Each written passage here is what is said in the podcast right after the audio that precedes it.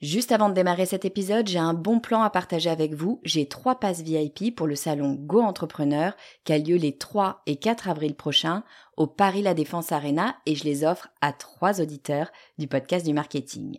Alors, c'est quoi le salon Go Entrepreneur? Eh ben, c'est juste le plus gros salon de l'entrepreneuriat en France avec 45 000 personnes, 250 conférences et des grands noms de l'entrepreneuriat comme Frédéric Mazzella, Kelly Massol, Céline Lazorte, Éric Larchevêque, Justine Hutto, Catherine Barba, Maurice Sacco, Antonia Flelou, bref, il y a du beau monde et mes passes, eh ben, ils vous permettent d'accéder au club VIP il y a tous les speakers. C'est la meilleure occasion que vous aurez de les rencontrer.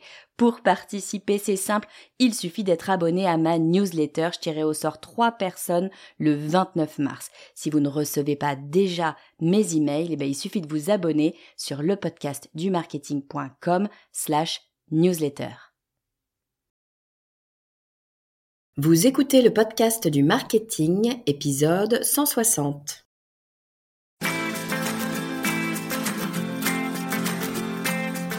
Bonjour et bienvenue. Je suis Estelle Ballot et je suis ravie de vous recevoir sur le podcast du marketing. À chaque épisode, je vous propose d'analyser les techniques marketing qui marchent, pas à pas et très concrètement, pour développer votre activité. J'en ai parlé il y a quelques temps sur LinkedIn, histoire d'acter la chose et de plus pouvoir revenir en arrière. J'ai décidé d'écrire un livre. Et la première chose que j'ai faite, un peu comme avec un épisode de podcast, je me suis concentrée sur le plan. Avant de commencer la rédaction, j'ai besoin de savoir exactement où je vais.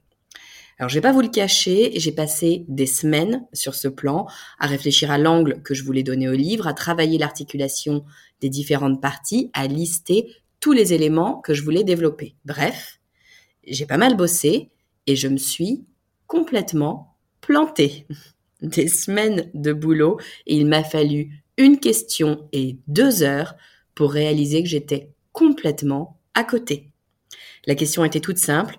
Qu'est-ce que vous pensez de ce plan? Et cette question, eh ben, je l'ai posée à mon groupe de bêta lecteurs. Alors, les bêta lecteurs, ce sont une trentaine de personnes de mon audience qui m'ont dit vouloir m'aider en me donnant leur avis tout au long de l'écriture du livre. Donc j'ai fait un copier-coller de mon plan dans notre groupe Slack.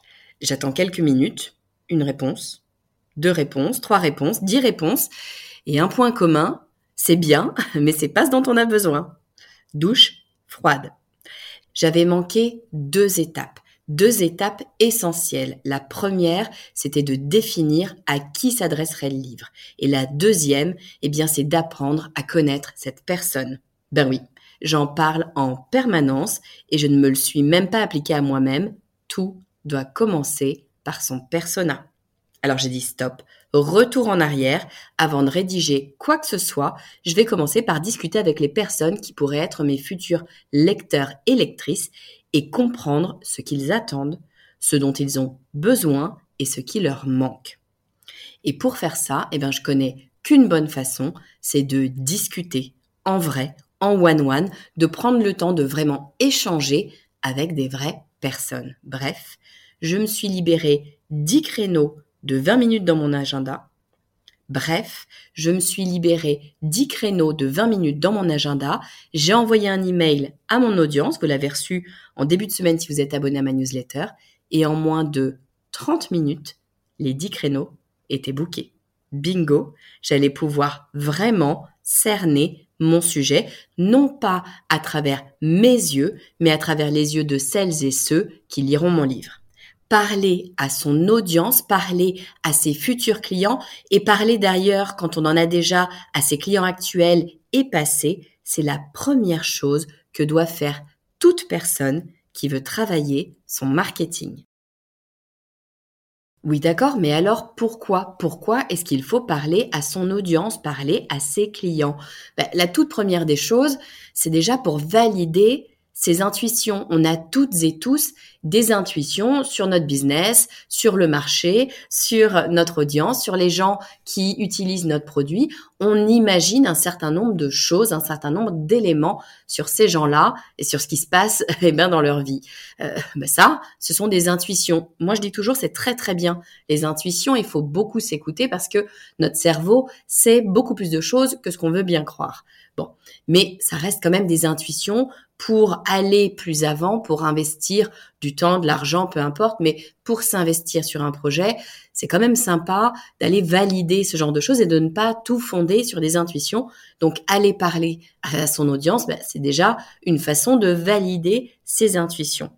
Et puis, plus que valider simplement les intuitions, l'idée, bien sûr, c'est de mieux connaître son audience, de vraiment connaître cette personne euh, plus en détail, de comprendre euh, ce qui la pousse à travailler avec vous ou à ne pas travailler avec vous, à travailler avec vos concurrents ou à travailler avec euh, eh bien des gens qui pourraient vous ressembler, c'est vraiment de comprendre ce qui les motive, ce qui à l'inverse les arrête, ce qui leur pose problème, ce dont ils ont besoin, ce dont ils ont envie, ce dont ils ont conscience, ce dont ils n'ont peut-être pas conscience, tous ces éléments que vous ne pouvez pas tout simplement inventer.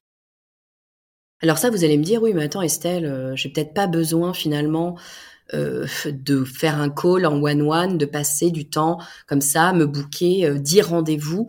Euh, moi, j'ai pas le temps de booker 10 rendez-vous. Est-ce que vraiment, je pourrais pas tout simplement envoyer un questionnaire? Parce qu'un questionnaire, finalement, je peux peut-être poser les questions et puis ça marche aussi, j'ai les réponses. Donc, euh, bon, c'est quand même super pratique. Oui, je suis d'accord, les questionnaires, c'est très pratique, d'autant que ça nous permet eh bien de comparer des réponses, en tout cas des questions qui sont identiques et des réponses qui peuvent l'être lorsqu'on est sur des réponses fermées, notamment des questions fermées.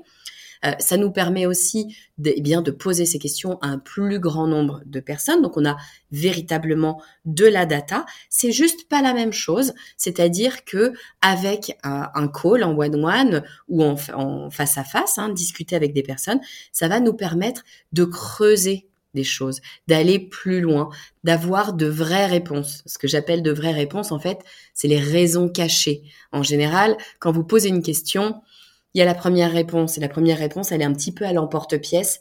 Bien souvent, elle va vous donner, euh, ben, je ne sais pas pourquoi euh, n'avez-vous pas acheté ce produit? La réponse en général, c'est à cause du prix. Oui, enfin c'est rarement à cause du prix. Il y a plein d'autres choses derrière qui se cachent en général et le prix, à moins qu'on soit réellement sur une impossibilité budgétaire totale, euh, si quelque chose coûte 1000 et que vous n'avez que 100, bah, vous pouvez pas acheter 1000, point, l'histoire est réglée. Mais en général, le prix n'est pas la vraie raison, il y a d'autres raisons cachées et ça, vous n'aurez pas la réponse dans un questionnaire. Vous ne pouvez l'avoir que si vous creusez le sujet, que si vous allez vraiment essayer de comprendre la personne avec elle et rebondir sur ses idées pour mieux la comprendre. Il y a un deuxième élément que vous allez pouvoir récupérer grâce à des entretiens et que vous n'aurez pas sur un questionnaire ou en tout cas beaucoup, beaucoup, beaucoup moins. C'est le lexique, les mots qu'utilise la personne pour décrire votre produit, votre service, votre univers, votre marché. Tous ces mots-là sont extrêmement importants parce que ce sont les mots que vous allez pouvoir utiliser après sur votre site internet, sur votre argumentaire de vente, peu importe, mais ce sont les mots que votre audience comprend. Bon, ok, mais comment je fais pour avoir ces entretiens? Comment je fais pour eh bien décrocher des entretiens, convaincre ces personnes de me donner un petit peu de leur temps c'est vraiment la première question qui vient en général. J'en parle beaucoup dans ma formation stratégie indépendante. C'est un point qui est essentiel pour moi. C'est un sujet qu'on creuse vraiment beaucoup euh, dans cette formation. Et la première question qui vient en général, c'est mais euh, comment est-ce que je vais faire, Estelle, pour convaincre des gens euh, de m'accorder de leur temps, surtout si c'est des gens que je connais pas? Bon, comment est-ce que je les contacte? Première chose qu'il faut avoir en tête, c'est que pour avoir des entretiens, pour décrocher des entretiens, il bah, faut commencer par se lancer. Hein. en général, on se dit non, mais j'arriverai jamais à avoir des entretiens. Les gens vont me dire non et du coup, bah, on pose pas la question. Bah, c'est sûr que si vous posez pas la question, vous risquez pas d'obtenir un oui. Donc, toute première chose, lancez-vous, demandez à des gens s'ils veulent bien vous accorder 20, 30 minutes, 15 minutes, peu importe, à vous de voir. Mais voilà, demandez-leur de vous accorder du temps lancez-vous et vous allez voir ben, qu'en général, les gens disent oui. Les gens disent oui pour une raison toute simple, c'est que les gens adorent parler d'eux-mêmes. Je dis les gens, euh, moi la première, hein. on adore tous parler de nous-mêmes. En général, on parle de nous-mêmes quand on parle de quelque chose d'autre. Si on creuse le sujet, on se rend compte qu'on est toujours en train de parler de nous-mêmes. Donc les gens adorent parler d'eux-mêmes et finalement, on leur demande rarement de parler d'eux-mêmes. Donc généralement, les gens sont très contents qu'il y ait quelqu'un qui s'intéresse à eux, qui veuille en savoir plus réellement euh, et qui euh, leur demande eh bien euh, de leur parler d'eux. Donc tentez, vous verrez qu'en général, les gens sont plutôt d'accord. Alors à qui justement est-ce que vous allez pouvoir demander? Qui est-ce que vous allez pouvoir solliciter pour ces entretiens? Ben, tout simplement, commencez par demander à votre audience, aux gens qui vous suivent. Si vous avez une newsletter, envoyez-leur un email et demandez-leur un entretien. Si vous êtes sur les réseaux sociaux, demandez à votre audience sur les réseaux sociaux de vous accorder un peu de temps. Et puis, si vous n'avez pas du tout d'audience ou si vraiment votre audience est toute, toute, toute, toute petite, eh ben, allez voir l'audience de vos concurrents. Euh, c'est très simple et puis vous avez le droit de leur parler. Hein. Il n'y a pas de, propriété d'audience. Allez sur les réseaux sociaux, allez voir les gens qui interagissent avec, eh bien, les gens qui sont dans votre univers. Euh, ça peut être vos concurrents, comme ça peut être d'ailleurs des business connexes, hein, peu importe. Mais dès lors que vous êtes dans le même univers, dans la même typologie de personnes, allez échanger avec ces gens-là, posez-leur la question, demandez-leur et vous verrez que vous aurez des personnes qui seront ravies de discuter avec vous.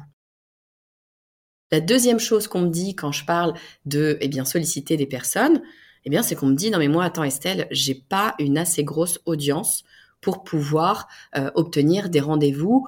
Toi, tu as des milliers de personnes sur euh, ta newsletter, par exemple, tu as plein plein de gens qui t'écoutent sur le podcast, donc c'est facile pour toi d'obtenir des rendez-vous. Alors, c'est vrai, bien sûr, que c'est plus facile quand on a une grosse audience, on va pas se mentir, c'est évident. Mais il n'y a pas besoin d'avoir une grosse audience pour obtenir des rendez-vous. Je vais vous reprendre l'exemple euh, de ce début de semaine quand j'ai demandé à mon audience, aux gens abonnés à ma newsletter, s'ils pouvaient m'accorder un entretien. Alors, certes, c'est vrai, j'ai une grosse base euh, d'emails, mais en l'occurrence, j'ai pas du tout eu besoin d'utiliser euh, l'ensemble de la base parce que, comme je disais tout à l'heure, les 10 entretiens, les 10 créneaux que j'avais libérés ont été bookés en moins de 30 minutes. Ce qui fait qu'en fait, au moment où tous les entretiens ont été bookés, il n'y avait que 700 personnes qui avaient ouvert l'email. 700 personnes, 10 entretiens bookés sur une semaine. Donc, on n'a pas besoin d'avoir des milliers de personnes dans son audience pour booker très rapidement, parce que là, je rappelle, c'était 30 minutes, pour booker très rapidement 10 entretiens. On n'a pas besoin d'une grosse audience, en revanche, on a besoin d'une chose, c'est d'être super clair.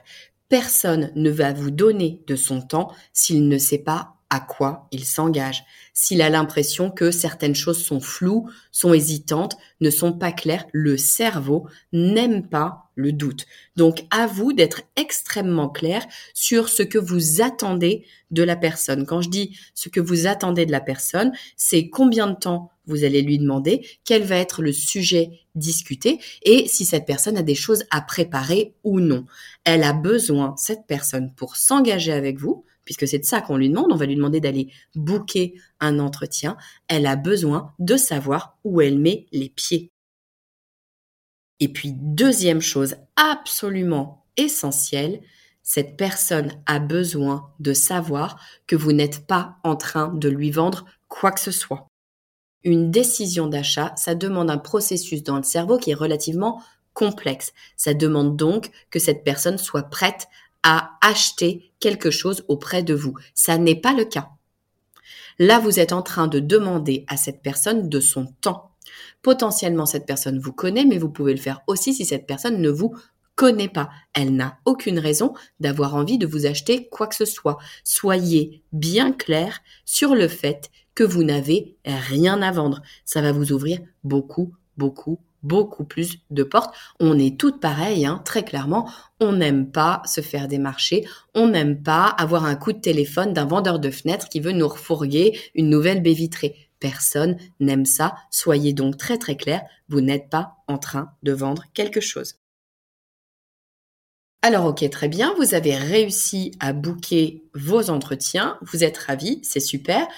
Et puis là arrive le moment de l'entretien. Mais qu'est-ce qu'il faut faire? Comment est-ce que je m'organise? Eh bien, c'est très simple. Si vous le faites à distance, et moi je vous invite bizarrement à le faire à distance.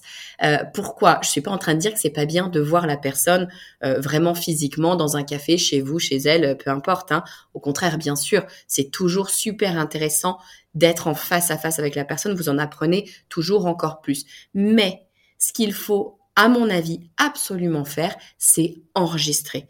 Donc, si vous êtes en face à face avec quelqu'un, prévoyez un petit enregistreur. Ça existe encore, hein, les petits enregistreurs, ou tout simplement enregistrer avec euh, votre téléphone, peu importe. Si vous êtes à distance, eh bien, faites un Zoom, faites un Google Meet, faites un ce que vous voulez, mais appuyez sur le bouton enregistrer. C'est extrêmement important parce que ça va vous permettre de revenir dessus, de revenir sur votre entretien après coup et notamment d'obtenir eh bien ce fameux lexique euh, dont je parlais tout à l'heure en introduction, ces mots qui sont utilisés par votre audience sont extrêmement précieux parce que ce sont les mots que vous allez réutiliser après dans votre marketing. Donc première chose, on enregistre. Deuxième chose, on prend des notes. Bah oui, enregistrer, ça ne veut pas dire qu'il ne faut pas prendre des notes parce que lorsque vous prenez des notes, vous êtes déjà en train de faire un travail de synthèse.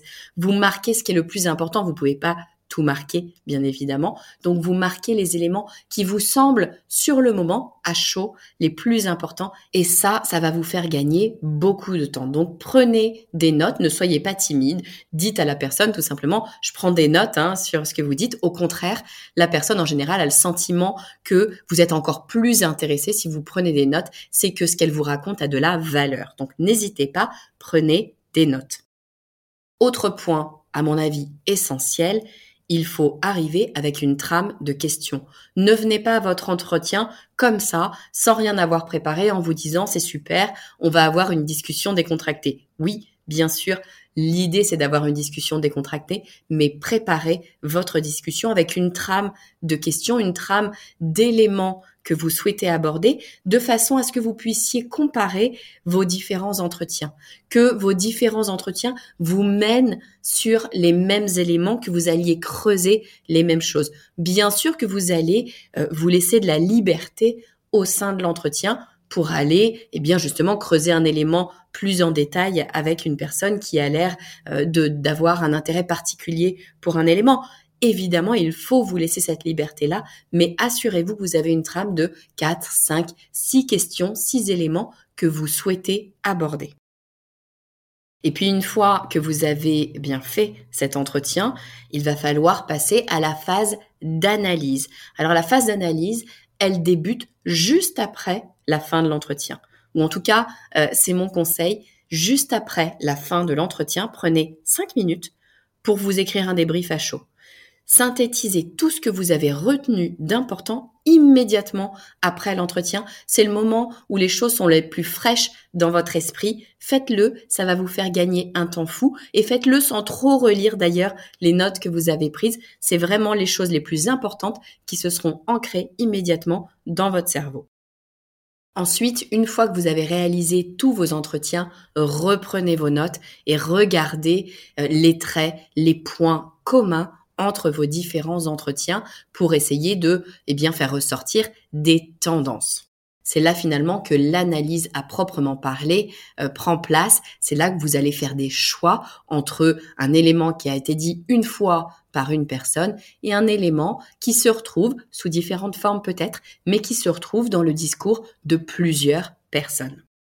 Et puis enfin, une fois que vous avez défini quelles sont les tendances, les choses importantes, les éléments que vous souhaitez creuser davantage, eh bien réécoutez les entretiens. C'est là que vous allez pouvoir travailler le lexique, identifier les mots qui reviennent régulièrement et qui permettront à votre audience de comprendre votre message.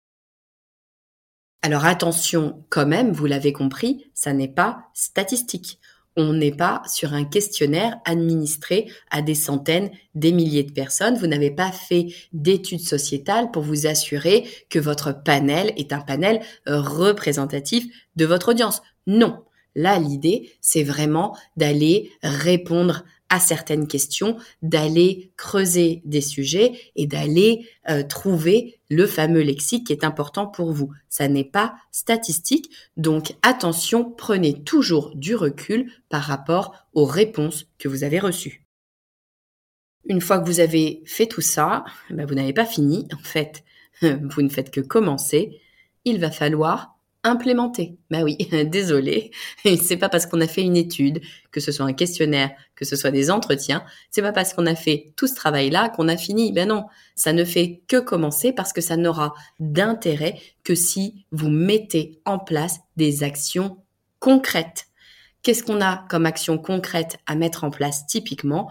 Eh bien, vous avez la rédaction, par exemple, de votre page de vente. Je le rappelle, vous avez compris quelles sont les envies, quels sont les besoins, ce qui gêne, ce qui embête euh, votre audience. Pourquoi est-ce que cette audience ne travaille pas déjà avec vous? Pourquoi est-ce qu'elle travaille avec l'un de vos concurrents? Ou pourquoi est-ce que elle n'a pas compris qu'elle avait besoin de votre type de service? Tout cela, ce sont les objections, objections auxquelles vous allez pouvoir répondre typiquement dans votre page de vente. Autre chose que vous allez pouvoir faire suite à ces entretiens, eh bien, c'est peut-être une réorientation.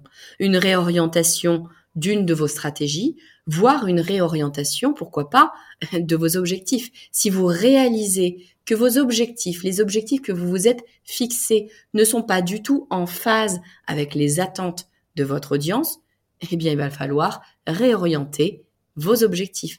Vos objectifs n'ont de sens que s'ils sont ancrés dans la réalité.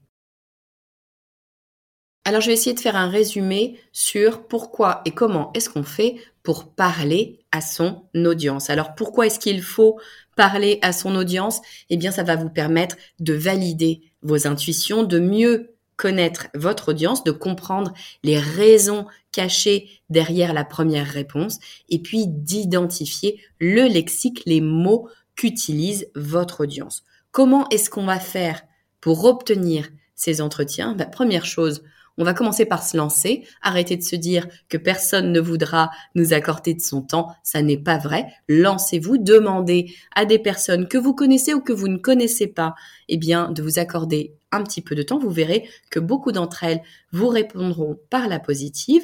Et puis, eh ben, à qui demander? Commencez par demander à votre audience si vous en avez une. Et si vous n'en avez pas, allez voir chez vos concurrents, allez voir dans les marchés connexes aux vôtres et parlez à ces personnes-là. Ces personnes-là ressemblent à vos potentiels futurs clients. Alors si vous parlez directement à votre audience, sachez que vous n'avez pas besoin d'une grosse audience. Même avec une petite audience, en général, on trouve toujours des gens qui ont envie de se confier. Allez-y, posez la question. Mais en revanche, précisez bien très clairement ce que vous attendez de la personne. Clarifiez les choses pour elle et dites-lui bien que vous n'avez rien à lui vendre. Ça vous ouvrira tout de suite beaucoup plus de portes. Pour ce qui est de conduire votre entretien, pensez à enregistrer impérativement l'entretien. Ça vous permettra de revenir dessus par la suite. Prenez des notes pendant l'entretien. Ayez une trame de questions et laissez-vous quand même de la liberté. Après ça, il arrive le moment de l'analyse. Moi, je vous invite à faire un débrief à chaud juste après chaque entretien. C'est là que vous allez ancrer les éléments les plus importants. Une fois que vous avez fait tous vos entretiens, reprenez toutes vos notes et essayez de faire une synthèse et ensuite seulement réécoutez l'ensemble des entretiens pour pouvoir identifier des éléments extrêmement précis comme par exemple le lexique. Une fois que vous avez fait tout ça, eh bien, ça ne fait que commencer puisqu'il faut implémenter, mettre en action concrètement ce que vous avez appris. Et ça, eh bien, ça peut être quoi? La rédaction d'une page de vente, la réorientation de l'une de vos stratégies, voire même faire pivoter l'un de vos objectifs. Alors j'espère que cet épisode vous aura donné envie d'aller parler directement à votre audience, à vos futurs clients, à vos potentiels clients, à vos clients actuels, à vos clients passés. Parler réellement avec des gens, c'est véritablement l'un des meilleurs moyens d'obtenir des informations cruciales et en plus de ça, c'est gratuit. Faites-le, sautez le pas, je vous assure, Vous aurez des oui, vous aurez des gens qui veulent discuter avec vous et vous allez apprendre plein de choses.